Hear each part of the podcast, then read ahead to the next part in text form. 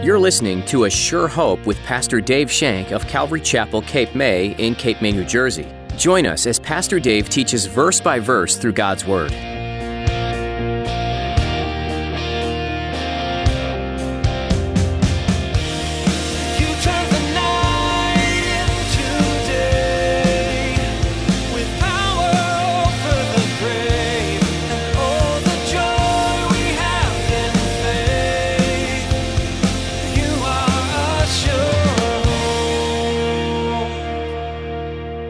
Christ must be our objective because only Christ can heal a broken heart. Only Christ can heal a broken heart. You know what, fellow fellow Christians? The old adage is time heals all wounds. No, time heal doesn't heal broken hearts. Not when you lose a loved one like that. Time does not heal a broken heart.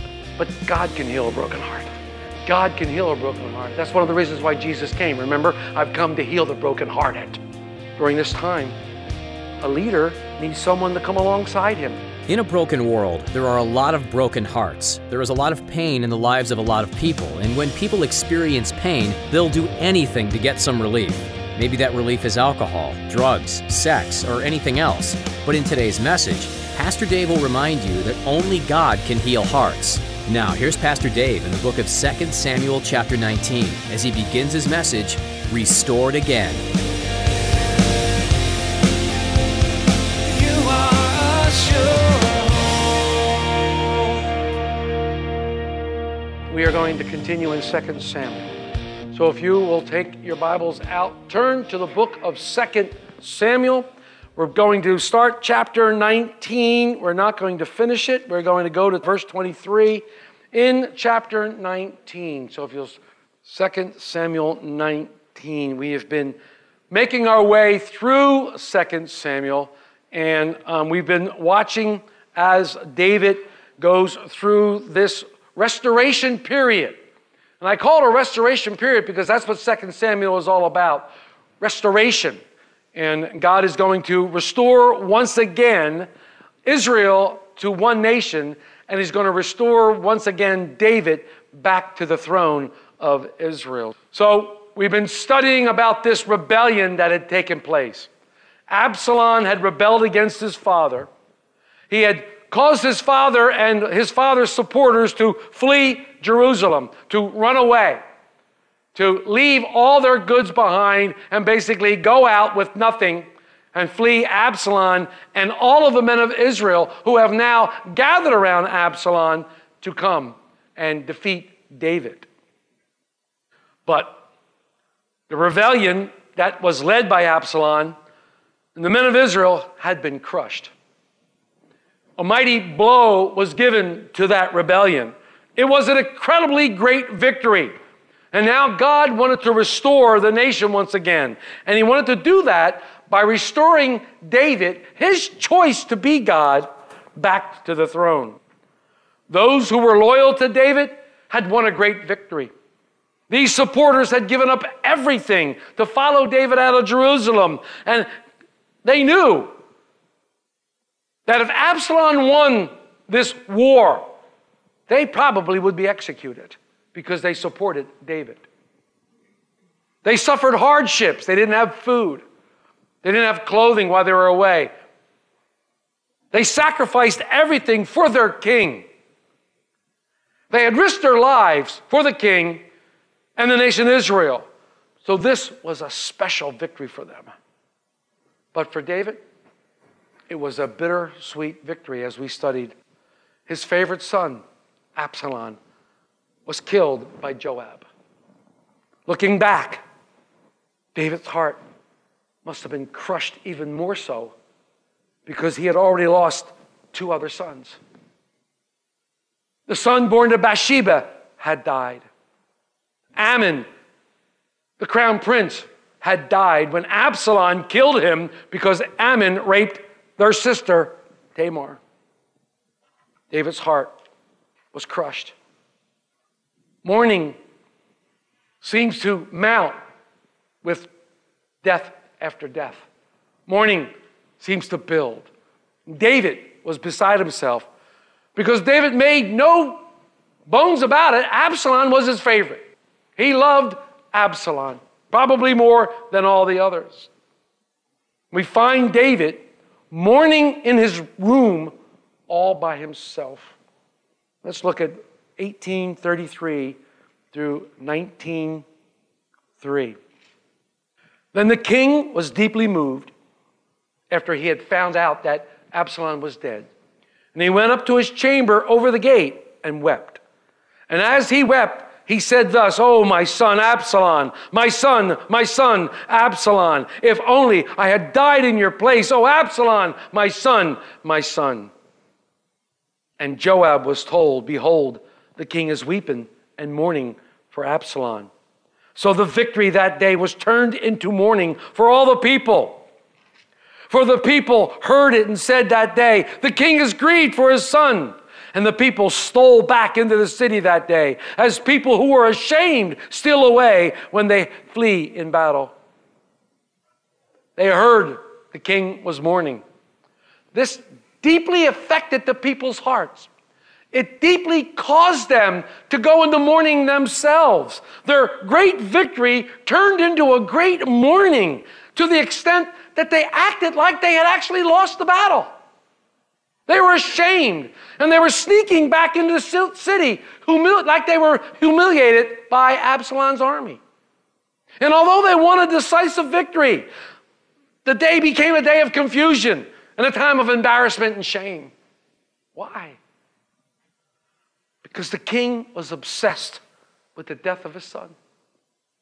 The king couldn't get over the death of his favorite son. And I also think that the other deaths had mounted up to him to a point where he just couldn't handle it any longer. And he broke down and he wept. Look at verse 4. But the king covered his face, and the king cried out with a loud voice, Oh, my son Absalom! Oh, Absalom, my son, my son! He was oh, obsessed with the death of his favorite boy. He isolated himself from all the men and all the people, and he turned this great military victory into an emotional defeat. David's actions should not surprise us. Follow me. We've all read his Psalms. David, although he was a mighty warrior, although he was a man chosen by God, anointed by God, David, who was the king of Israel, was also an extremely emotional man. Read his Psalms. He goes from the highest of highs to the lowest of lows in two sentences. His Psalms start out at the lowest of lows and they come back to the highest of high. He was a musician. No offense. But David was also a great leader. And this is what the people needed right now. The people needed a leader. The people needed a leader. They were confused. They didn't know if the country was going to get back together again because it was still split. Israel and Judah, once again, were split.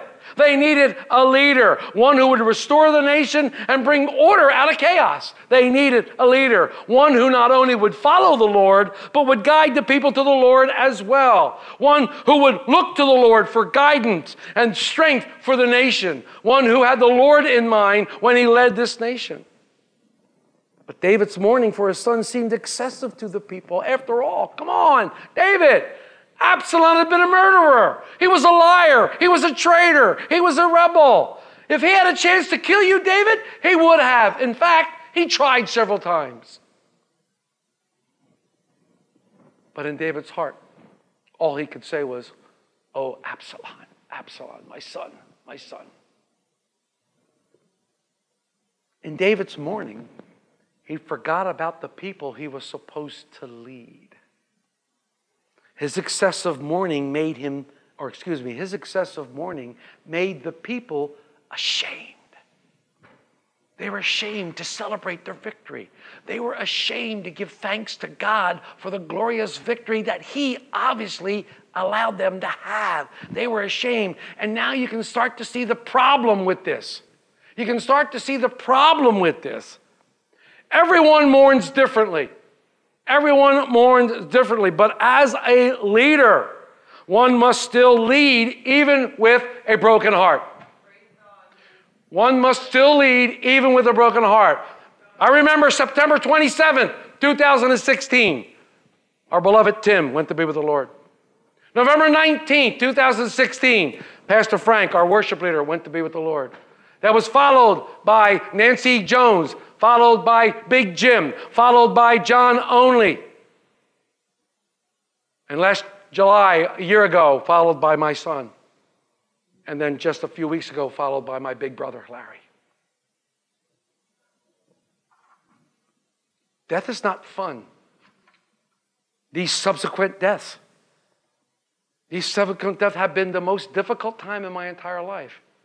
Because as David mourned the loss of his three sons, we as a church have been mourning the loss of five or six people. Five or six people. And we could have gone into a deep set of mourning and we could have never come out. We could have never come out. And with good reason. I'm not minimizing anybody's pain. I'm not minimizing anybody's mourning. Trust me, I'm not minimizing that. But during these difficult times, it is so important to lead, and we must always look to the Lord for our strength. It's the leader's job to point to the Lord, not to himself. It's the leader's job to point to the Lord and said, He's the leader. The leader must point the people and keep them moving towards Christ. That's what we do. Christ must be our objective because only Christ can heal a broken heart. Only Christ can heal a broken heart. You know what, fellow, fellow Christians? The old adage is time heals all wounds. No, time heal, doesn't heal broken hearts. Not when you lose a loved one like that. Time does not heal a broken heart. But God can heal a broken heart. God can heal a broken heart. That's one of the reasons why Jesus came. Remember, I've come to heal the brokenhearted. During this time, a leader needs someone to come alongside him and guide him. And this is what you've done for me. This is what you have done for me. You have come alongside me, you've strengthened me, you've given me hope, you've pointed me to Jesus. Your faithfulness has been outstanding, and I am overwhelmed by that. It has been a beautiful testimony of your love for Jesus Christ to me, and I thank you so much for it. You have held up my arms and strengthened my feeble knees. You have been by my side. You have walked through these valleys with me. Bottom line is a leader must lead. A leader must lead. He must calm the people and keep them focused on the Lord. The hardest thing I ever had to do, well, I thought it was the hardest thing until last July, two Julys ago. But the hardest thing I ever had to do was the day after we lost Pastor Frank. That very day after, as I stood there and watched him die, that day after it, I stood here and gave a message. Hardest thing I ever had to do until two Julys ago. A leader leads. I'm not trying to pat myself on the back. I am not doing that. I'm telling you that this is what they see in David. They needed a leader. Churches need leadership. Someone said, if you have anointing, if you have an anointing on your life, you do not have the right to pout and whimper. Why, I'm not sure I agree with this wholeheartedly. It has some merit. And I've told some of you who come to me and go, gee, Pastor Dave, how are you doing? I'm doing fine, but you don't know what happens at my house when I'm all alone. You don't know what happens. You don't know what happens when I'm home, home with my wife. But you've kept me going. Just the fact that you were going to be here keeps me pushing forward and studying so that we can present God's word to you. And as a church, we have moved forward. We have moved forward. The scripture says, forgetting what's behind and pressing on to the high goal of Christ Jesus. We move forward. Oh, we remember those who have gone on before us. Yes, we do. We remember them every day. But as a church, we need to be moving. A church that doesn't move forward stagnates. Church must move forward towards Christ. Satan wants to keep us down. Satan wants to cause the church to go into mourning and defeat, just like he wanted the people of Israel to do nothing but mourn and mourn and mourn. He uses discouragement, he uses depression, and he tries to throw us off balance. He wants to see the church suffer, to lose focus, and to become ineffective in sharing the gospel. So he attacks the leadership with multiple problems to see if he can throw the leadership into a tizzy and try to keep his focus off Christ. We cannot allow that to happen. no matter what. Because what we're suffering now doesn't compare to the glory that awaits us in that throne room that we talked about. Nothing compares to that. Nothing compares to that glory. And grief can do that to you. Grief can pull you away. Grief can sidetrack you and put you in a place where you don't want to be. And I'm not minimizing anybody's grief. And I'm not telling you when it is that you don't grieve and when you don't not grieve. I'm not saying any about that because everybody grieves differently. We all should grieve and you all will grieve. It's something that has to happen after a death. But we don't grieve as those who have no hope. We have the hope of Jesus Christ and everlasting life, and that should be evident. And that's what we look to. It's the Lord who's moving us forward. The Lord is moving us forward. I think Peter had this in mind when he wrote in his first epistle. In chapter 5, he writes these words beginning in verse 6. Therefore, humble yourselves under the mighty hand of God, that he may exalt you in due time, casting all your cares on him, for he cares for you. Be sober, be vigilant, because your adversary, the devil, walks around like a roaring lion, seeking whom he may devour. Resist him, steadfast in the faith, knowing that the same sufferings are experienced by your brotherhood in the world. But may the God of all grace, who called us to his eternal glory by Christ Jesus, after you have suffered a little while, perfect, establish, and strengthen, and settle you. Oh, I love that. Peter knew it. Peter said, You're going to suffer. Thanks, Peter, for those little while. I love those words. Little while. Little while. I love that. I love that. So David is caught up in his grief and he doesn't know what to do with it. He's caught up in his grief and he doesn't know how to put it or where to put it. And that's what grief does. It's a strange beast, it's a strange animal.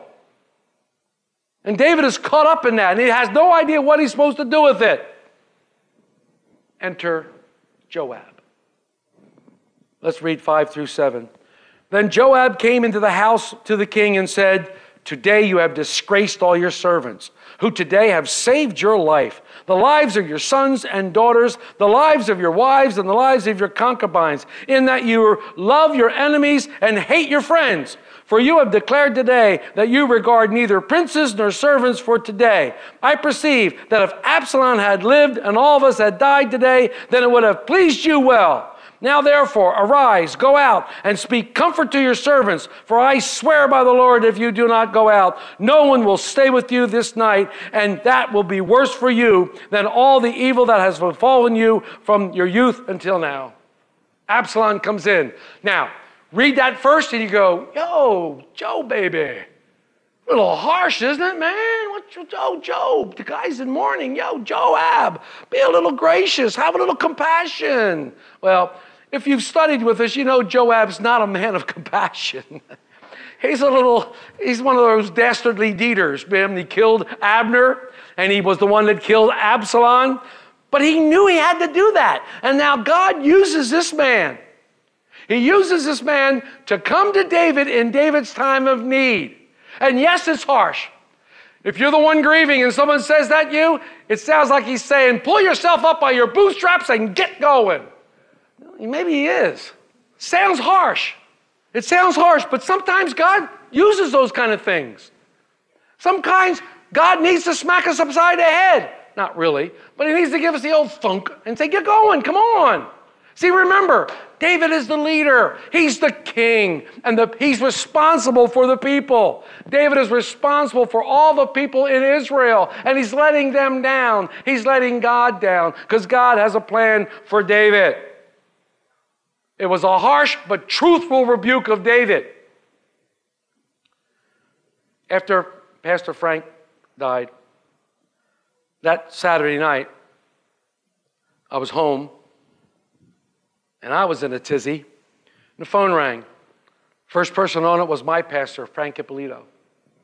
Wanted to know how I was doing, how I was holding up. And I said, I don't know what to do. He said, What do you mean? He said, I don't know what I'm supposed to do about tomorrow. He said, What do you mean? Tomorrow's Sunday. I said, Yeah. I said, I don't know what to do. Should I have somebody come in and teach for me? He said, Well, there are people ready to come down and teach for you in a heartbeat. He said, But I'll tell you one thing you, what you need to do? You need to get in that pulpit and teach. I said, Excuse me? He said, You need to get in that pulpit and teach. I went, Okay. Two Three, four minutes later, I get another phone call. It was from Jerry Paradise, Calvary Chapel, Philadelphia, con- giving me condolences over the death of Pastor Frank. And I said, Jerry, I'm in a tizzy. I'm, I'm in a quandary. He said, Well, I guess you would be. He says, But what's the problem? I said, "Ah, I don't know what I'm going to do tomorrow. He said, I can tell you what you're going to do tomorrow. You're going to get up on that pulpit and you're going to teach the lesson that the Lord had given you.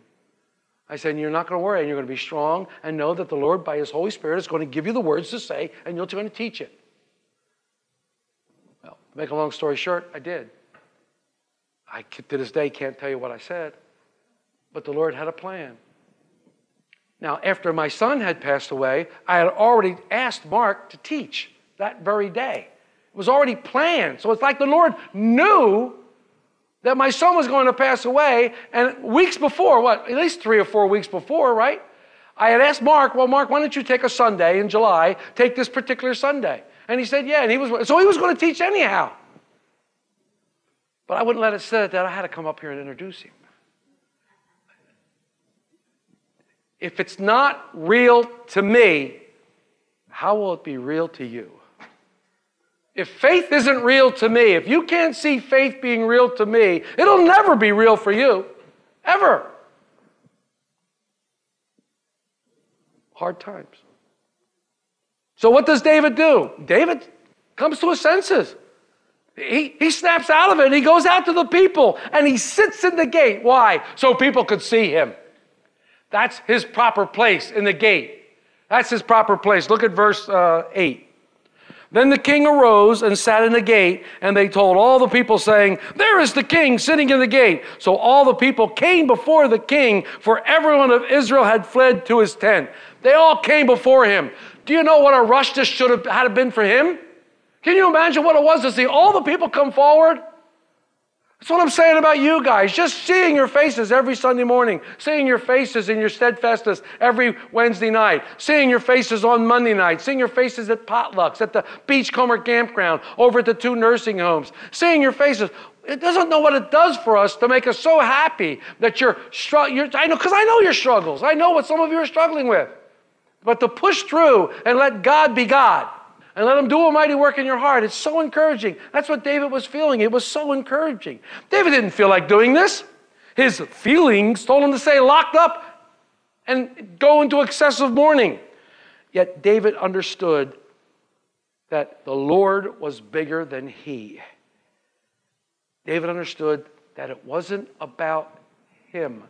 And again, I don't mean that derogatorily for those who grieve. I don't mean that that way. I'm talking about a leader right now. David knew it wasn't about him. David understood that. That's exactly what they needed to see. They needed to see, see the king where he belonged. When we lost Pastor Frank, what the church needed to see is me where I belong.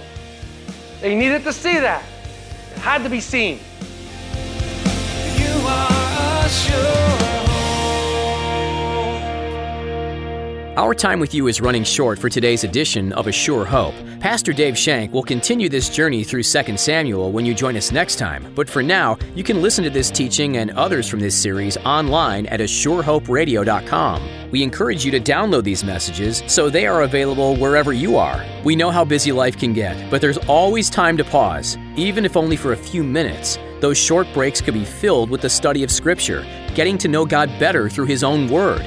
You can also subscribe to our podcast on iTunes. Just search for A Sure Hope and see the latest editions as soon as they're posted. If you're looking for a church family and happen to be in the Cape May area, we'd love to have you join us for a time of worship and Bible study. Calvary Chapel Cape May meets weekly on Sundays at 10 a.m. Give us a call for more information. Our number is 609 884 5821.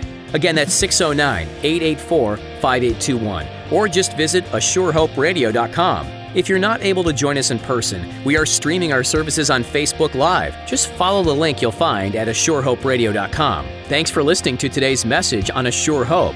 We pray you continue to be blessed as you study the Word and that you discover God doing great things in your life. Pastor Dave will be back soon for another edition of A Sure Hope.